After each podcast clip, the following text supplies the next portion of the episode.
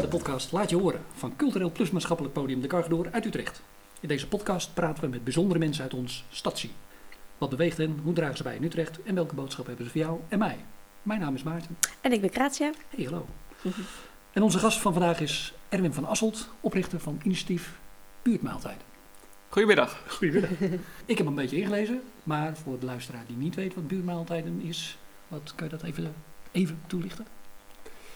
Bij Buurtmaaltijden eh, gebruiken we eigenlijk gezonde voeding om mensen met de afstand tot de samenleving juist weer mee te laten doen. Dus dat is eigenlijk heel simpel. Uh, we gebruiken eten niet als doel, maar echt als middel om uh, nou ja, een hele doelgroep die eigenlijk buiten de samenleving staat, weer actief mee te laten doen.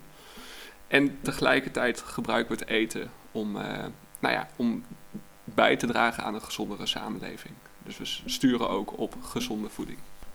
Uh, de mensen die wat meer afstand hebben tot de maatschappij of tot meedoen, hoe betrek je die daarbij dan? Werken zij bij jou als vrijwilliger zo? Um, Op, de, ja, op dit moment hebben we eigenlijk twee takken. We hebben de hele sociale tak. En daarbij hebben we dus dat we uh, één, mensen in een sociaal isolement kunnen bereiken. Dus daar komen we echt aan de voordeur. En dat doen we ook met de doelgroep zelf. Dus heel veel mensen waar we vroeger bij aan de deur kwamen, Uh, die zijn uiteindelijk zelf vrijwilliger geworden. Ja. Uh, met het bezorgen bijvoorbeeld. Of die helpen in de keuken. Nou ja, en dan zie je dat je eigenlijk daar een hele club met mensen hebt die uh, op hun eigen manier bijdragen aan, nou ja, aan, de, aan de maatschappij. En vooral weer onderdeel worden van. Uh, wat voor ons uh, best wel vanzelfsprekend is, uh, is dat voor heel veel toch nog, ja, voor een best wel behoorlijke grote groep, toch moeilijk om echt die aansluiting te vinden. En dan vanzelfsprekend, waar, waar moet ik dan aan denken? Nou ja, um, wij, hoe praten, mak- wij zitten nu heel makkelijk te praten met z'n ja. drieën. Is dat een ding? Ik, voor voor uh, heel veel mensen is dat niet vanzelfsprekend. Dat je even een bericht stuurt via LinkedIn of via uh, Facebook. Van, hey, zullen we even een keertje afspreken? Uh, of hey, ik ben bezig met de podcast. Wil je hier onderdeel van worden en wil je verhaal vertellen? En nou ja, dat, dat, hè, bij ons zit dat erin. Ja. Maar ook voor, bij heel veel mensen niet. Die, daarvoor is die stap nog best wel groot. Uh, om überhaupt met mensen in contact te komen. Die hebben echt alleen maar contact met zorgverleners, met, uh, nou ja, met welzijnsorganisaties, maar niet uh, um, nou ja, gewoon met hun buren of met vrienden of met sociale contacten, in ieder geval in hun omgeving. En ze wonen veel alleen dan? Veel wel, ja. Ja, waar we vooral zitten is Overvecht. Mm-hmm. Uh, nou, in Utrecht heb je sowieso bizar veel eenpersoonshuishoudens. Uh, eenenvijftig procent van alle huishoudens bestaat uit eenpersoonshuishoudens. En dan in Overvecht, daar heb je al die hoge flats van tien hoog. En daar zitten niet de juppen zoals uh, nou ja, wij. Maar daar heb je echt uh, mensen met, met een behoorlijke rugzak die we daar met z'n allen hebben neergezet. Ja, ja. En uh, ja, die hebben best wel ook wel gewoon moeite om daarin aansluiting te vinden. En juist op die doelgroep richten we ons. En dan die maaltijden, die worden, uh, want voordat ik me ging inlezen, dacht ik dat je juist maaltijden ging bezorgen bij mensen die uh, nou, de maaltijd niet konden betalen of die ongezond ja. eten. Of, maar ik kan ook bestellen. Klopt, dat klopt. En dan breng je me gelijk, ik vertelde net over twee takken. Ja. We hebben één die sociale tak en dat is het afgelopen jaar echt heel hard gegaan. We zijn gegroeid van twintig soepjes. Nou, en binnen een paar weken zaten we al op meer dan honderd maaltijden per dag dat we kookten. Mm. Echt ontzettend veel aanmeldingen gehad van vrijwilligers. Um, omdat we ja, zo actief waren, was R T V Utrecht enorm verliefd op ons. Dus die maakte de ene item naar de andere. Dat werd weer opgepikt door Eén Vandaag, door de N O S, door de B B C. Nou ja, dus dat was echt een beetje zo'n sneeuwbaleffect. Ja. Toen hadden we vorig jaar die Utrechtse vrijwilligersprijs gewonnen. Uiteindelijk afgelopen zomer dus ook Hugo de Jonge gehad in de, uh, nou ja, uh, de Nationale Vrijwilligersprijs gewonnen. En toen hadden we zoiets van, ja, hoe gaan we dit initiatief nou toekomstbestendig maken? Want hè, dus de, de, je merkt dat je heel veel tractie hebt. Je merkt dat de, de manier waarop je werkt, dat je daarmee heel veel waarde toevoegt in de wijk. Dat krijgen van heel veel partijen ook terug te horen. Van heel knap dat je juist die specifieke kwetsbare doelgroep weet te activeren. Um, En toen zijn we dus ook gaan nadenken van hoe kunnen we dit toekomstbestendig maken. Nou, en als je kijkt dan naar het toekomstperspectief, ook qua nou ja, tegenwoordig tijd is geld, dat is nou eenmaal zo. Um, moesten we ook gaan nadenken over waar hou je inkomsten vandaan. Nou ja, dan heb je verschillende opties als sociaal initiatief. Je kan ervoor kiezen om voor subsidie te gaan. Je kan voor fondsaanvragen gaan. Uh, en dat hebben we aan het begin ook gedaan.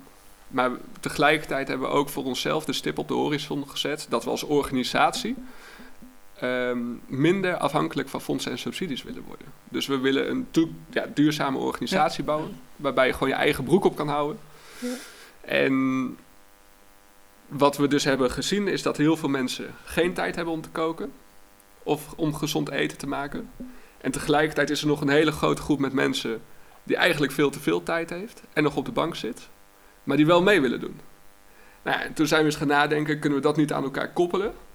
Dus juist door die doelgroep nou ja, weer plekken te bieden om mee te doen. Um, en te koken en dan vooral gezonde maaltijden voor mensen die hard werken, die sporten en zelf niet die tijd en aandacht hebben om een maaltijd te maken. Ja. Hè, dus wat de mensen bij ons doen is dat we nu een vrijwilligerstak hebben. En daarnaast zijn we ook die commerciële tak aan het opzetten om het te verduurzamen. En daarin zie je ook dat dat heel complementair aan elkaar is. Mm-hmm. Dus je hebt vrijwilligers die echt door kunnen stromen. Jonge gasten, ook wel met een rugzak, die dan via het buurteam zijn aangemeld. Van, nou ja, die kan wel wat werkritme opbouwen, maar nog wel enorm veel begeleiding nodig heeft. Waar betaald werk in eerste instantie nog best wel ver voor is. Ja. Maar je ziet dat ze dan uit het buurthuis komen en dan ook naar die professionele keuken doorstromen. En dat gaat er niet altijd vanzelfsprekend. Dat gaat ook wel met slag en stoot. Uh, heb je, heb je dan twee keukens? Begrijp ik dat eruit? Ja, klopt. Ja. De professionele keuken, daar kan ik bestellen. Ja. En dat kom je uh, brengen. Ja. Overigens tegen net iets goedkopere prijs dan bij anderen. Is dat ik? zo? Ja, dan, ik, ben, ik ben niet uh, een besteller. Ja. Dus ik bestel nooit eten. Toevallig gisteren gedaan. Uh, misschien voor de tweede of derde keer. Ja. Ever. Uh, Maar ik zag bij jou een maaltijd voor elf vijfennegentig. Kijk, we zitten nu nog in de pilotfase. Ah. Dus we zijn heel erg aan het testen van, ja. eh, pivoten. Van welke, welke prijs kunnen we hanteren? Hoe kunnen we het best die maaltijd bij de klant krijgen? Hoe kunnen we daarin... Daar, ja, daarin zitten we echt in die on, uh, ontdekkingsfase. Dus dat betekent ook dat we nu een landingspagina hebben waar je opkomt. En dat je op de wachtlijst komt. En al die mensen die er vanaf gaan, die krijgen eigenlijk een ander model te zien. Dus andere prijzen, waardoor wij heel goed kunnen testen van wat wil de klant nou? En daar halen we heel veel informatie uit, zodat we vanaf vijftien maart echt kunnen lanceren met een concept waar wij nou ja, enorm in geloven en wat ook gewoon toekomstbestendig is, waarmee we kunnen groeien. Je, je had twee keukens? Klopt, ja. De ene de is de, com- de commerciële, waar je het nu over hebt, ja. En de andere is? In, uh, in de wijk Overvecht, in een buurthuis. Uh, in eerste instantie bezorgen we het bij mensen die nou, voor, voor het op dit moment ook nog uh, de stap te groot is om naar het buurthuis te komen. Maar in dat buurthuis zie je dat het ook een enorm honing-effect heeft. Uh, want alle, al die buurtbewoners komen er als bijen op af. Omdat het je honing-effect. Gewoon, ja. Ja, omdat je gewoon in een primaire levensbehoefte van mensen voorziet. Mensen hebben gewoon eten nodig. En ook sociale contacten. Nou ja, dat, dat, dat trekt gewoon enorm mensen aan in zo'n wijk als Overvecht. Ja. Hey, het is... Uh... We zitten nu in uh, december uh, eenentwintig en je bent gestart in nou, maart twintig, zoiets? De eerste week van de lockdown. Dus dat was... Ja, maart. Uh, ja, ja, halfwege maart. Dus het is een gek huis geweest. En je hebt het, uh, ja toch, afgelopen ja. jaar met groeien, grote bedenken, opzetten, uitgroeien, blablabla. En je zegt uh, een paar keer van uh, we, je doet het niet alleen blijkbaar, maar hoe, hoe ben je... Nou, hoe ben je dit gestart? Even als je nou helemaal naar die eerste week van de lockdown uh, gaat. Ja, ik ben er dus echt... Uh, nou, toen in de eerste week begonnen. En toen uh, begonnen... Want mensen uit de buurt kwamen al in het buurthuis eten. Ja. Dus dan maakten jullie al uh, gewoon... Nou, ik was, ja, was daar vrijwilliger, kookte in de wijk. En toen, uh, toen in de eerste week... Toen was er heel veel eten over van de horeca. Toen vers eten. Toen ben ik dat gaan ophalen. Uh, naar dan, de mens... bel je, dan bel je naar restaurant X en dan zeg je... Hey, uh, wat doe je met versvoorraad? Gaat niet zo goed, hè? Dicht. Nee, zal ik je versvoorraad opnemen voor de buurt? Ja. Nice. Ja, wat doe je ermee? En heel veel die gaven het aan hun personeel. Nou ja, ze konden het niet kwijt bij de voedselbank, omdat het allemaal vers producten ja. zijn. Nou ja, de logistiek is dat gewoon een enorme uitdaging. Ja. Nou, en toen dacht ik, dat haal ik wel op. Vijf restaurants hier uit het centrum, die uh, ja. werkten daaraan mee. Toen was ik super naïef, want toen uh, had ik een bakfiets en uh, ik kwam daar bij die eerste aan. En ik had alleen al voor dat eerste restaurant drie bakfietsen nodig. Ja? Ja, het was zo gigantisch veel eten wat er was. En dat zijn ja, we... sta je niet meer stil, hè? Ja. Ja. Ja, ja, ja. Dus dat, dat begon toen met mezelf. En toen kwamen de nee, studenten uit mijn studentenhuis, die, die, die haakten erop aan. En aan het einde van de dag waren we al met een hele club. En, nou ja, toen... Op het einde van de dag? Dus het op was het echt... einde van de dag, ja. Ja, precies. Ja. Want dat werkte heel aanstekelijk. En... Uh, Een vriend, vriend van mij die studeert journalistiek. Dus die dacht, oh ja, dit wil ik wel naar R T V Utrecht sturen. Dus nou ja, toen binnen no time hadden R T V Utrecht daar weer een itempje over gemaakt. En dan gaat dat balletje rollen. Ja, ja.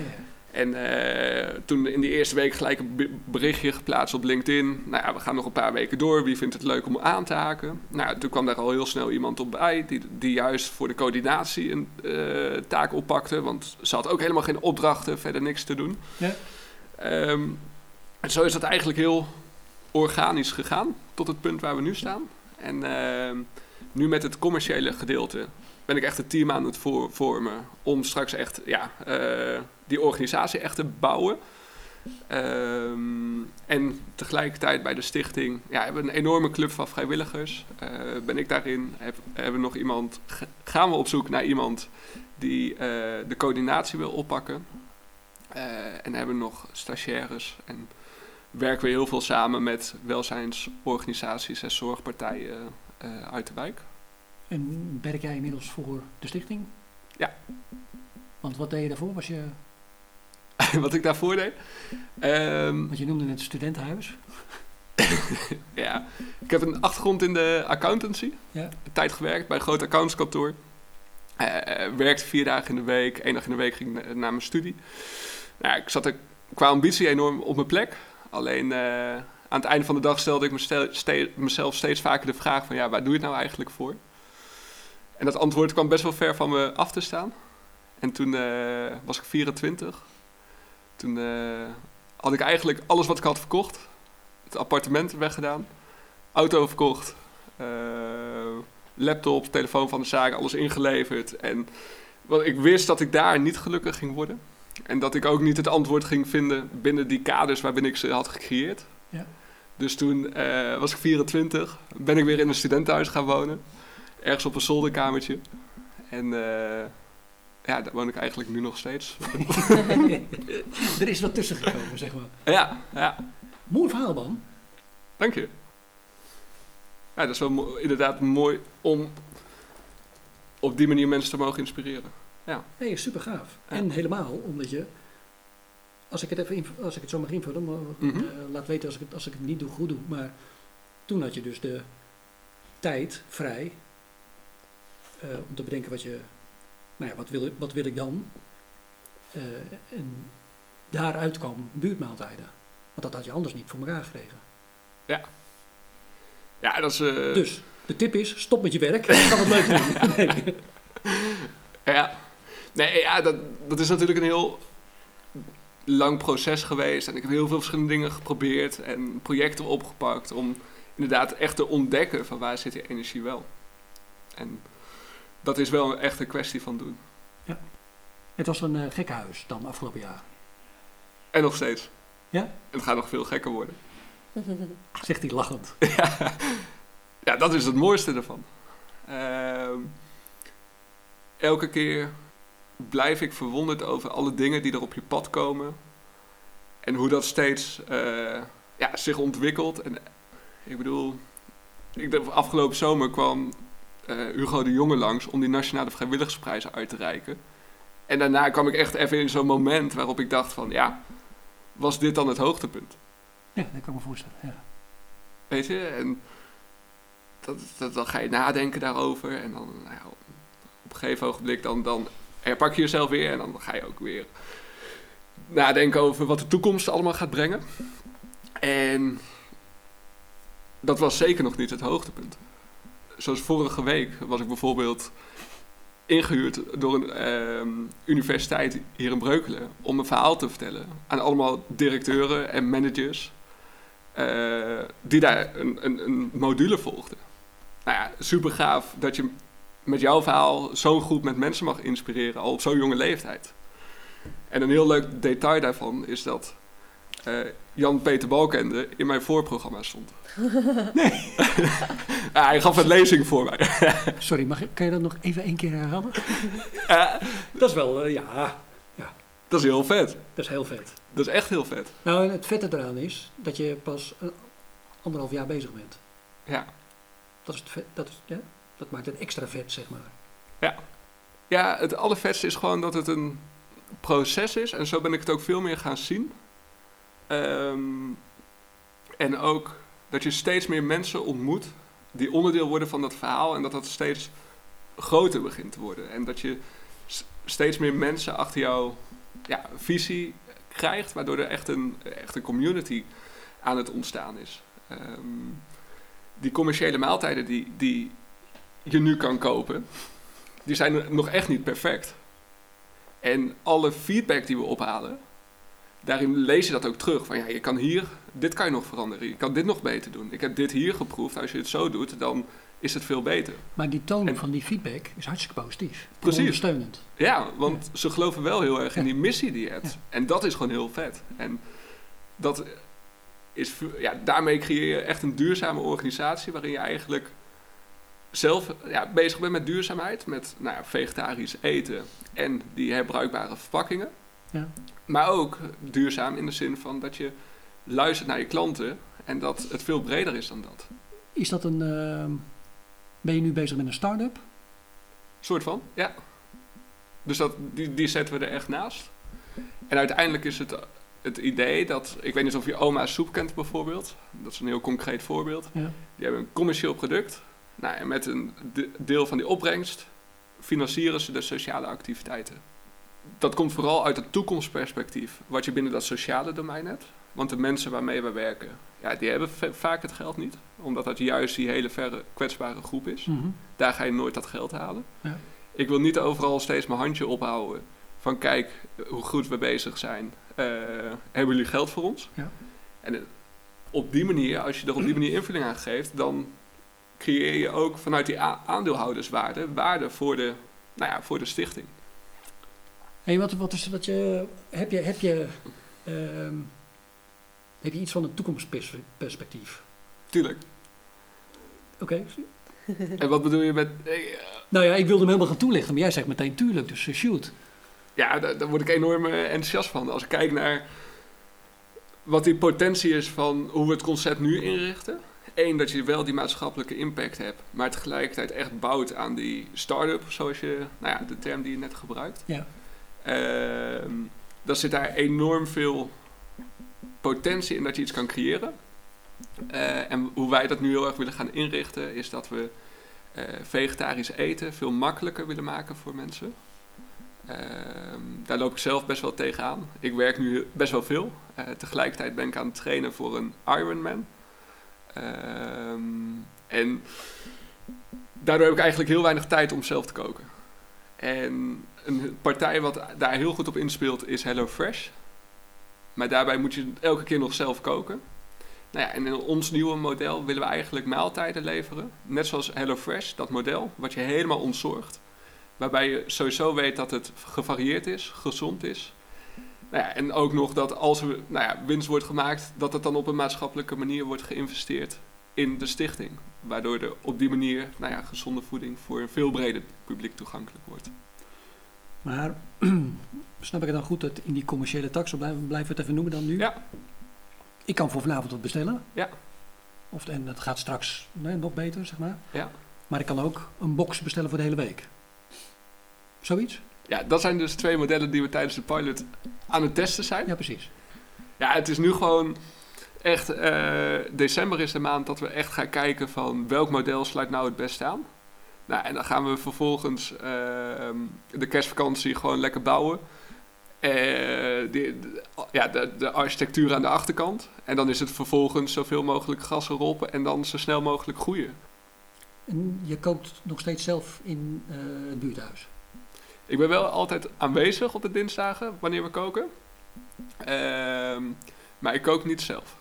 Nee, ik stelde, ik stelde ook twee vragen in één, bleek. Want ik, het gaat niet echt specifiek om jou uh, persoonlijk. Ja. Maar uh, jullie, ja. uh, de buurtmaaltijd, uh, sorry. Ja. Die uh, kookt nog steeds in dat buurthuis, in hetzelfde buurthuis waar het begon.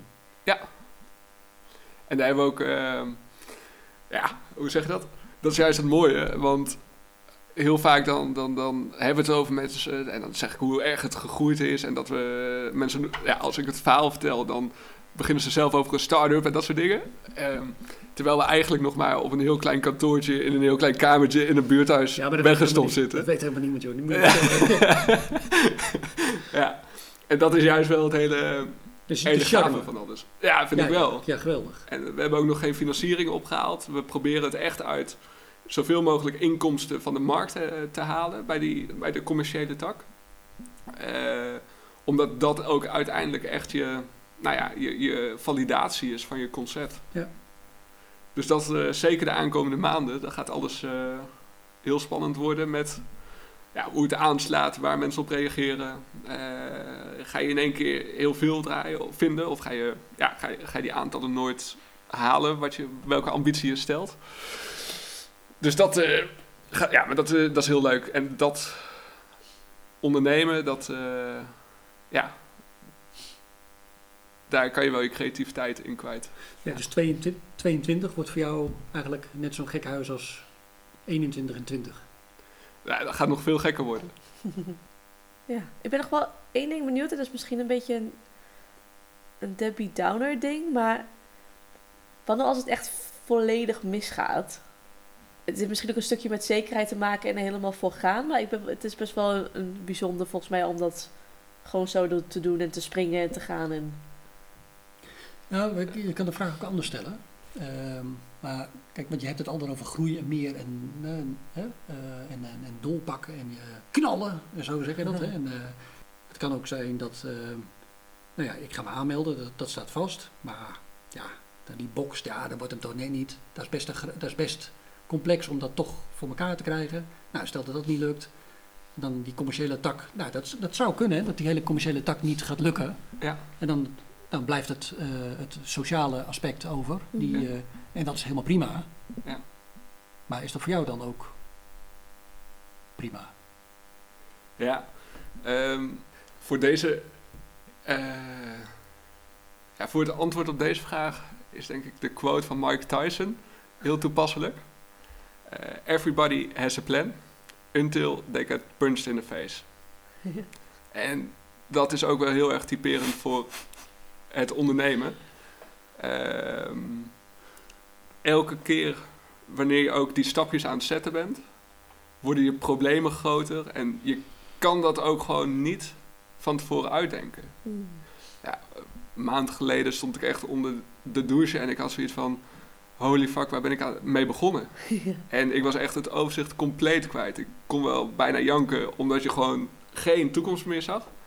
En dan, ja, dan, dan ga je gewoon alles opschrijven. En dan uh, begin je gewoon op een gegeven ogenblik bij die eerste stapjes. En kom je er weer in. En, en dat is denk ik ook uiteindelijk de kracht van het ja, ondernemen. De, de zelfvertrouwen inderdaad, wat je zegt. En ook de veerkracht om met de problemen om te gaan. Mm.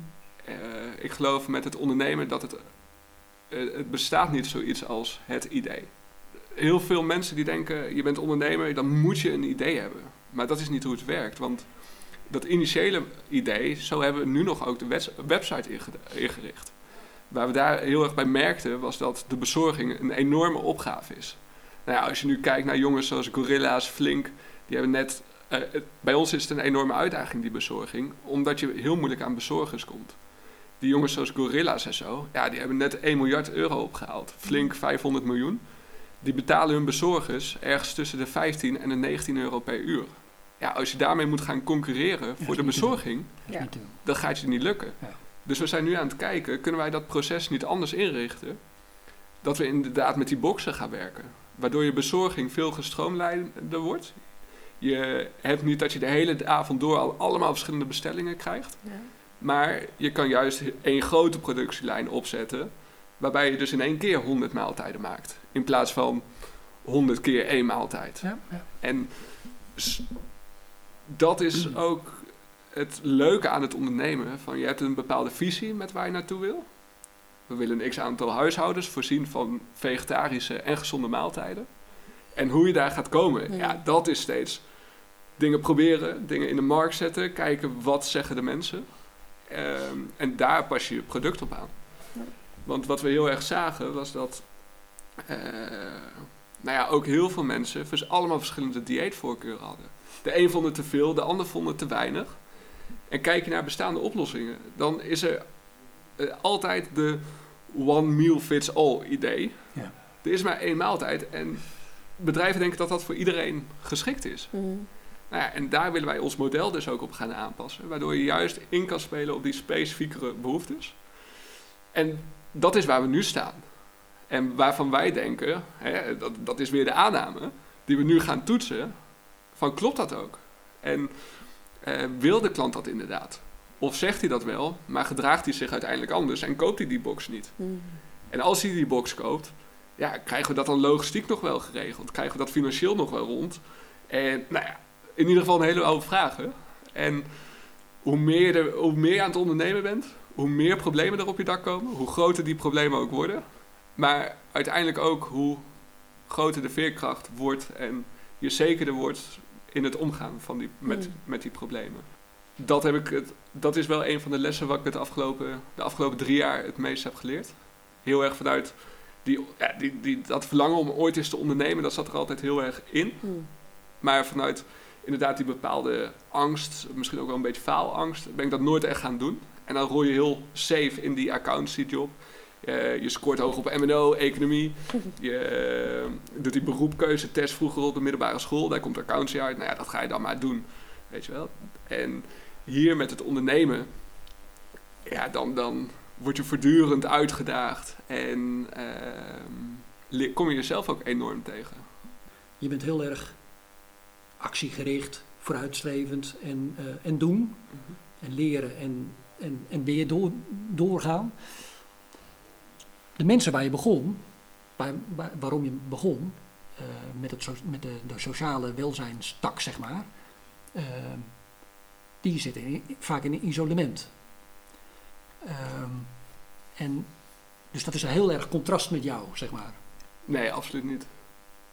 Waarom niet? Juist waar, waar ik heel erg mee bezig ben, dat is groei. En als die mensen iets willen, dan is dat ergens bij horen en groeien. Groeien in hun sociale vaardigheden. En voor sommigen is dat al echt gewoon naar het buurthuis komen. Echt die eerste stap zetten. Ik had gisteren weer uh, uh, uh, een gesprek met, met een vrijwilliger. En die heb ik nu uiteindelijk uh, een betaalde functie kunnen geven. En hij vertelde tegen iemand anders van ja, waar Erwin heel goed in is, is je dingen doen geloven, uh, dat je, waar je goed in bent, wat je zelf nog niet weet. En dat vind ik heel leuk. Die gast die begon als vrijwilliger bij ons in de keuken, die ging op een gegeven ogenblik, wilde die zich ontwikkelen. Uh, ja, die had best wel een grote afstand. En hij begon ook een opleiding in de communicatie te doen. Nou ja, dan ben ik de eerste die hem uit de keuken trekt en bij ons op de communicatie zet. En dan, nou ja, dan... dan, dan heb ik al enorm veel ideeën wat hij kan gaan oppakken. En dan... Te veel en te snel, of jij? Of? Nou ja, dat kan. Maar ik denk dat we ook wel met z'n allen een hele open cultuur creëren waarin dat gewoon mogelijk is. Waarin, als je inderdaad soms een stap te ver zet. En we hadden ook een jongen die meeging naar die commerciële tak. Vanuit het vrijwilligersgedeelte, in de, mm-hmm. vanuit de keuken. En voor hem was het gewoon echt te veel. En juist doordat je als organisatie... Nou ja, op meerdere plekken of op meerdere niveaus eigenlijk uh, mensen kan ondersteunen, komen ze niet op de bank te zitten, maar zeggen van, hé, hey, kom dan even weer in het buurthuis. Ja. Nou ja, en dan staat hij daar weer. En uh, die gast die kan echt lekker koken. En als hij dan iedereen ziet genieten van, van dat eten en dat ook als feedback krijgt, ja, dan begint hij weer helemaal te stralen. Ja. Terwijl dat wel een jongen is met echt een enorm bijzonder verhaal. Die heeft op straat gewoond, die, die heeft nu ook een waaijong en een enorme rugzak. Ja. Maar door hem aandacht te geven en te voeden, zie je wel dat hij groeit. En soms dan, dan maak je, zet je ook stappen terug. Hè, toen, toen ik alles verkocht, toen zette ik ook een stap terug. En ja, dat, dat, dat is nu helemaal zo. Zolang je maar erin gelooft dat het uiteindelijk ja, dat, dat, dat, dat het goed gaat komen. En dat geloof ik ook heel sterk. Dankjewel. Dank voor het podium. Ja. Hey, bedankt. Ik, uh, ik sluit hem even af. Dit was de podcast Laat Je Horen. Tweewekelijks komt de Kargador met een nieuwe aflevering op Spotify, YouTube, Soundcloud en iTunes. Meer luisteren, volg, like en deel. Laat Je Horen, daar maken we ons heel blij mee. Deze podcast wordt mede mogelijk gemaakt door een bijdrage van het Elise Mathilde Fonds en het Karel Nengerman Fonds. De Kargador bestaat al tweeënzestig jaar, is nu eventjes dicht 's avonds en in het weekend, overdag open. Uh, maar normaal zijn we dat uh, van vroeg tot middernacht en we runnen dat met een kleine staf en een grote groep vrijwilligers. Kijk op w w w punt kargador voor programma, verhuur en nog veel meer. Kijk ook trouwens even, als je toch bezig bent op internet, op uh, w w w punt buurtmaaltijden punt n l. Bedankt voor het luisteren en tot de volgende podcast. Laat je horen.